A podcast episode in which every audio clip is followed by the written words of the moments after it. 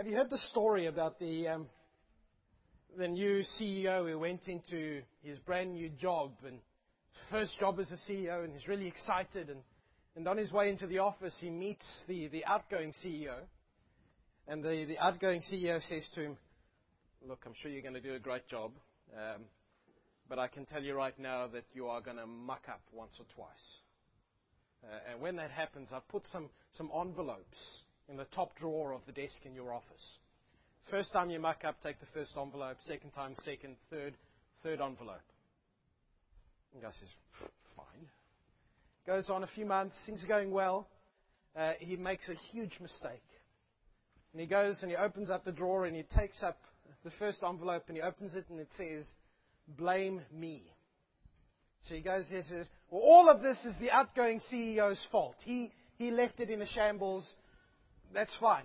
And everybody believed him, and they blamed the old C E O and went on. A few months later, he makes another big mistake. He opens up the second envelope, and it says, "Or blame the board." And he says, "Well, this is this old board's fault. They're still a leftover from the old days. We've got to get rid of them. It's their fault." And they believe him. They throw out the board, move on. A few months later, he, he again is not a very good C E O. He makes another mistake. And he opens up the third envelope. And he looks at it and it says, "Prepare three envelopes."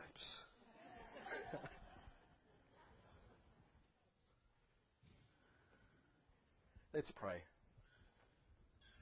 Father God, thank you so much that we can be here this morning. Lord, thank you that we have the honor and the privilege of of hearing you speak to us through your word. Father, I pray that you would speak through me today. Lord, may my words be your words. May you speak to all of us. Amen. This morning we're, uh, we're continuing our uh, series of, of, of what it means to be a peacemaker, what it means to be a follower of the greatest peacemaker who, who ever was and, and whoever will be. And we saw two weeks ago that, that peace is an absolute priority for God. That although it's expensive, we have an ally who can help us when we look to the cross. And we know what eternity is. And we know that that peace stretches to eternity. Last week we saw that, that, that being a peacemaker is, is, is all about us being true to the calling that we have received as Christians, as followers of Jesus Christ. And, and we saw how God has called us to be united as one holy nation, one people under Christ, and, and how God wants us to not only be at peace with Him, but, but also to, to live at peace and unity with each other, with our fellow brothers and sisters in Jesus Christ. And, and we saw that the side effect of that is, is that the world will see something of, of the character and, and the person of Jesus Christ in us. And this morning we're, we're going from a slightly different tack. We're looking at this The story in, in Luke chapter twelve, uh, verses thirteen to twenty-one. Keep your fingers there if you've got your Bibles uh, open. And, and we've got this, this incident, this, this really small incident, where a bloke is coming to Jesus because he's got a fight on with his brother about an inheritance. Some, it's a money fight. Bit of context here in, in Luke chapter twelve, Jesus has been telling his disciples and, and the crowd around them how much they are valued by God. And, and he's just finished by God, and he's just finished telling them that, that although the world will reject them and, and abuse them and, and turn them away because they're followers of Jesus, it doesn't matter because God has got them in their hand.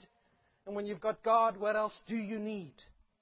And he goes on and he says similar things like, like Tim read for us earlier.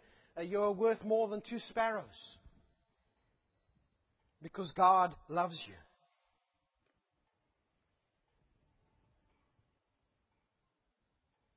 And if you read through chapter twelve, verse thirteen comes as something of a shock. I mean, it's, it's the whole conversation, the whole tone of the, of, of the passage just comes crashing down. I mean, you know what it's like when, when you're in a conversation and there's somebody there just waiting to get a word in edgeways. You know, I can imagine this bloke is he's, he's tapping his foot, right? Yes, he's still speaking. Come on, Jesus, hurry up. I've got to ask you a question. Come on, come, come, come. And Jesus stops. He takes a pause at verse twelve. And, and as soon as he does that, this man jumps up and he says, "Teacher, tell my brother to share the inheritance with me."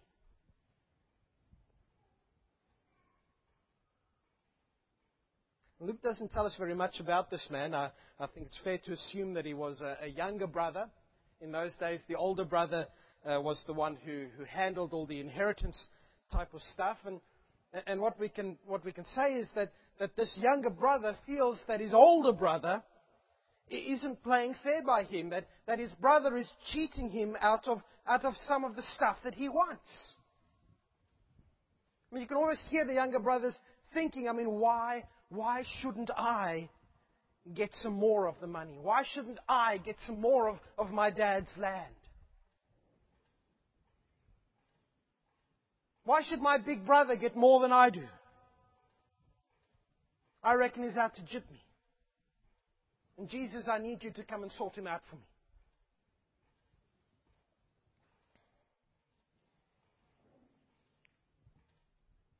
And he thinks to himself, I've told my brother he's gonna, he's, he's ripping me off, and, and I need to go and get somebody. I'll get a respected person. I'll get Jesus. And he can make sure that my brother does the right thing by me. And it's not a, it's not a totally absurd thing to do, is it? I mean, common practice back in those days where if you had a family squabble, you'd go to a rabbi, to a teacher, and you'd say, would you come and mediate between us and And we'll sort it out that way. You can be a third party helping us to sort out our fight. But, but if you look at verse thirteen here carefully, that this young bloke isn't going to Jesus and saying, Jesus, would you come and, and, and mediate between us? This bloke is going to Jesus and he's saying, Jesus, come on, do the right thing. Tell my brother that he needs to, to do right by me. He's there to say to Jesus, Jesus, you're supposed to be on my side.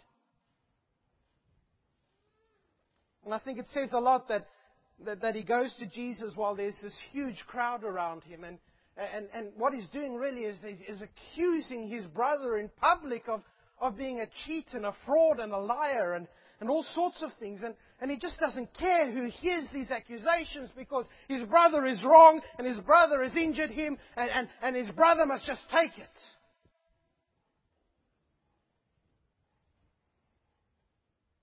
And if he hurt his brother's reputation, well, so be it.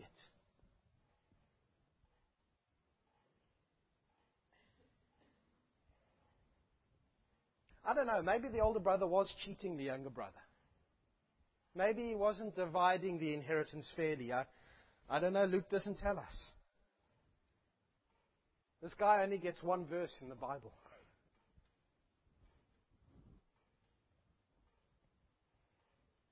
But it strikes me that this young man from verse thirteen is not so worried about justice being done as he's worried about getting my fair share, getting my stuff, getting enough for me. I mean, what was feeding this fight in this family was, was greed. I mean, moldy and slimy and rotten green greed.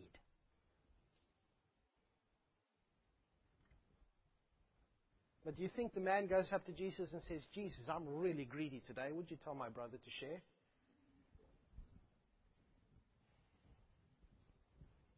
Well, we don't admit things like that, do we? It's much easier to play the blame game.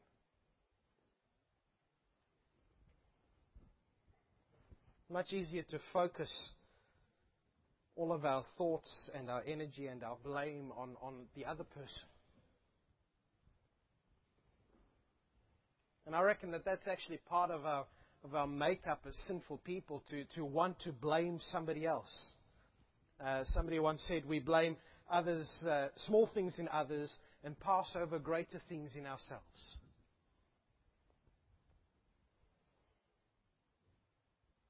I mean, we saw last week that Jesus, through Paul, says to us, bear with one another in love. And It's so much easier just to blame each other rather than to bear with one another. I might not be perfect, but oof, you are so much worse. She's the real problem. You caused this. I'm the innocent one. I just reacted. You know, if we flip through our Bibles, we see this pattern of blaming people come up again and again and again. Uh, Genesis chapter three, if you've got your Bibles, just turn there quickly. Genesis three, verse eleven. A great story. Adam and Eve um, eat from the fruit that God said, don't touch. Um, they realize they're naked. They, they hide in the bushes away from God. God comes and finds them, and He says to them, Adam, mate, what's going on here? What has happened? And, and Adam turns around to God um, in about um, verse twelve, and he says, oh God, the woman you put here with me, she gave me some fruit from the tree and I ate it. I mean, do you hear the blame shifting? God, the woman gave me the fruit and I ate it. And actually, you put the woman here, so it's your fault, God. And he goes on, and God, God kind of in grace overlooks that a little bit, and He says, righto, Eve, tell, tell us what's happening. What did you do, Eve? What did you do? And Eve looks to God and she says, um, verse thirteen, the serpent deceived me, and I ate. And she passes the blame again, and Satan doesn't try to pass the blame because he, he absolutely cannot. I mean, right from the beginning where, where blame passes. Or, or go forward a little bit to Genesis chapter thirty-seven. Um, we won't actually read there, but, but Joseph and, and his brothers, and you know the story of Joseph, and he totally annoys his brothers, something chronic, until they are so fed up with him that they throw him in a pit and eventually sell him into slavery. And they blame his death on a, on a wild animal. But it's also, Joseph deserved what he got. It's not our fault that he was such a little, insert word of choice here. Genesis thirty-eight, Judah and Tamar. A terrible, sordid chapter this. Judah um, thinks his daughter-in-law is a prostitute. He sleeps with her. Three months later, she turns up. She's rather pregnant. Judah turns around and says, well, burn her to death. Very quick to blame her, very slow to blame himself. Genesis thirty-nine, we've got Joseph again and, and Potiphar, uh, his employer's wife, and, uh, and she tries to accuse him of, uh, well, she tries to seduce him. He says no, she blames him of, of, of trying to rape her falsely, and, and he gets thrown into jail. Blame, blame, blame, blame, blame. I mean, we can go on. How many hours have we got to, to go through the Old Testament and the New Testament? I mean, um, Abraham and Sarah, Moses, King David. We just blame, we pass the blame time and time and time again. It's, it's just part of who we are. When we're in trouble, we blame somebody else.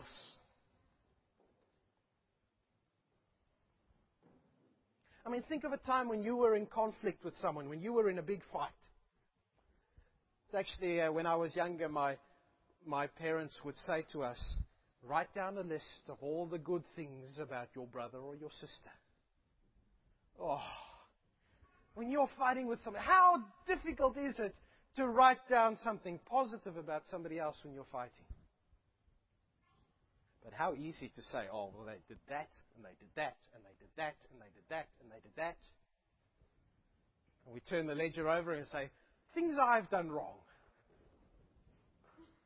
Oh. Go have a coffee and come back to that.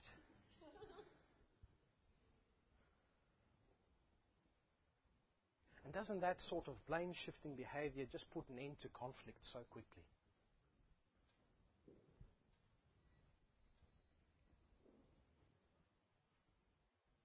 And we get our friends on our side.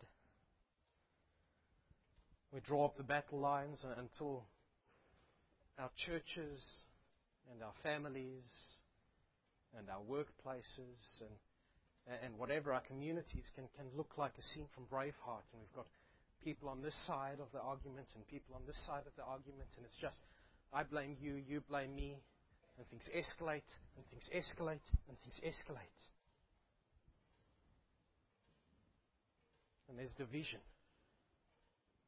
I mean, that's what we got here in, in chapter twelve, verse thirteen of Luke. We've got a family divided, and we've got a brother here who is accusing his brother and blaming his brother of being the bad one.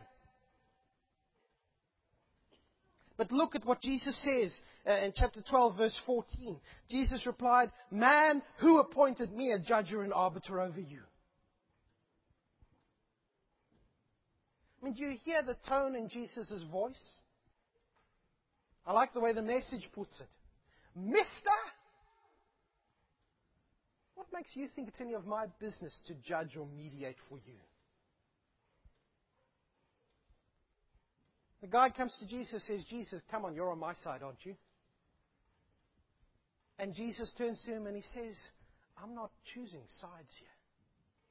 I'm not choosing sides. I'm not being roped into this fight."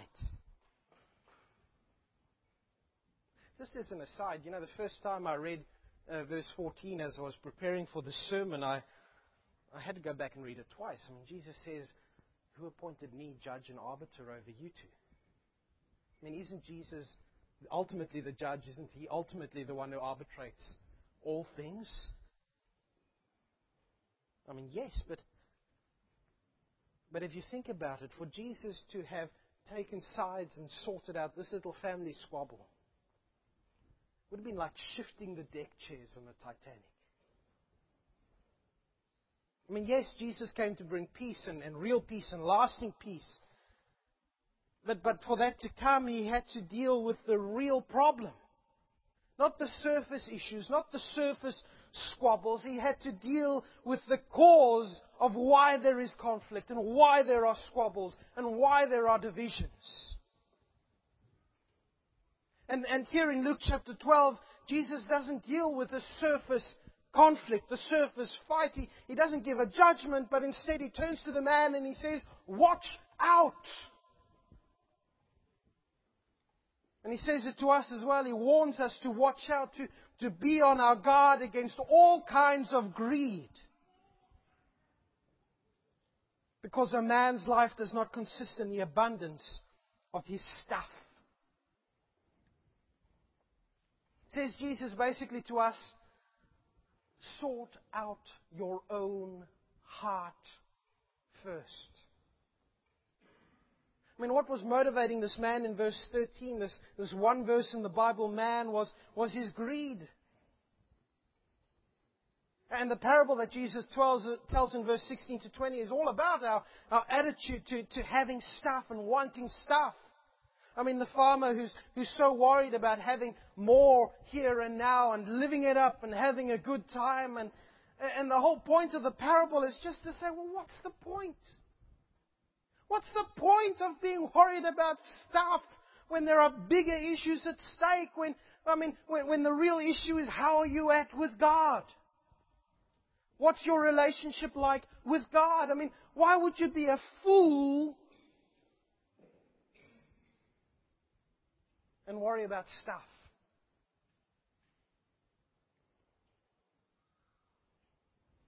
And we saw in our last series that a fool is someone who rejects God and ignores God and lives without God.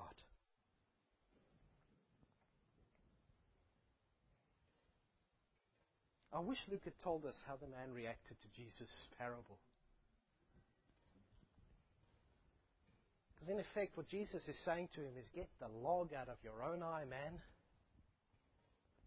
Stop, stop worrying about this, this issue with your brother and start thinking about yourself and about your own heart. I mean, do you realize how stupid it is to, to be fighting over stuff that is useless when, when all you need is God? Didn't you hear me just a few verses back when I've been telling you how valuable you are to God? Aren't you going to listen to me in the next half of the chapter, as I tell you again, how valuable you are to God and how God provides all that you need. And, and why are you worried about stuff when what you need is God?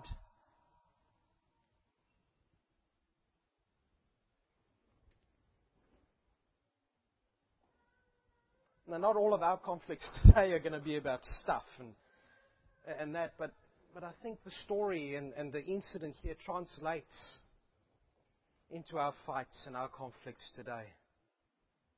Because Jesus is, is warning us against, against all kinds of greed.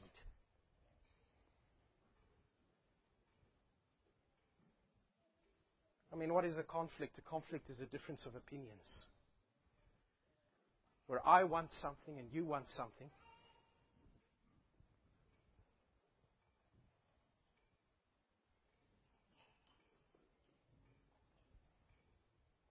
I mean, isn't that why we fight so often?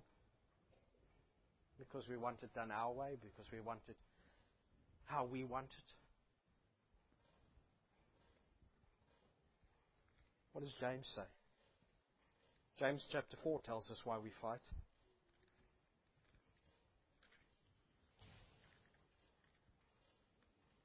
Oh, I need to get finger warmers on my Bible. James chapter four, one to three, James says, well, what does cause fights and quarrels among you? Tell me, don't they come from, from your desires that battle within you? You fight because you want something, but you don't get it. You kill and you covet, but you cannot have what you want. You, you quarrel and fight, you do not have because you didn't ask God. And when you ask, you do not receive because you ask with wrong motives, that you may spend what you get on your pleasures.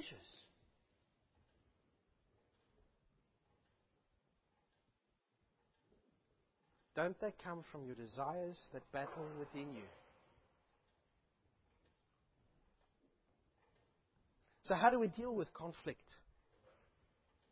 in our lives? How do we react when we're fighting with somebody? Maybe a family member, maybe your boss, maybe a co-worker. Surely one of the keys is that we need to stop playing the blame game. And instead look and, and, and, and look deep within our own hearts and and, and, and confess our, our, our sins and our evil desires and, and our emphasis on me, me, me, me, me.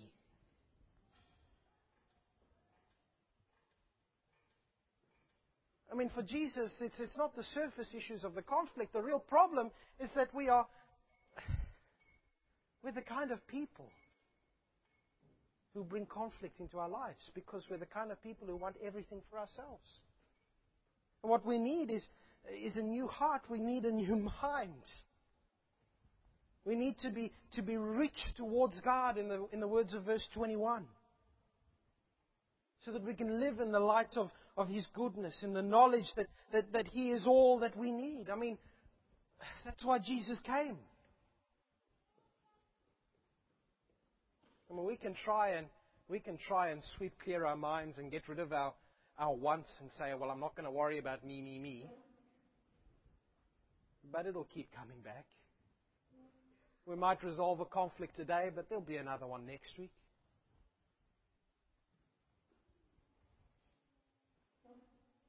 We need a new heart.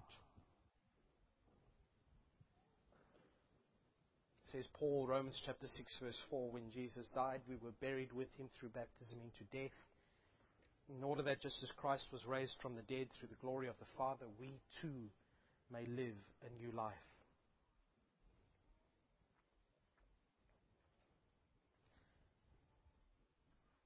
Yes, we do need to deal with our everyday conflicts. And we can either deal with them by, by blaming each other, escalating things,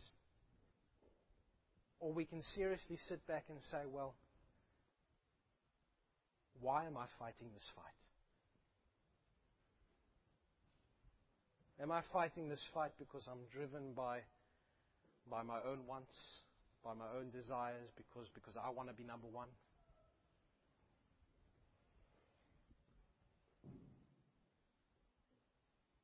We need to pray and say, God, change. Change me.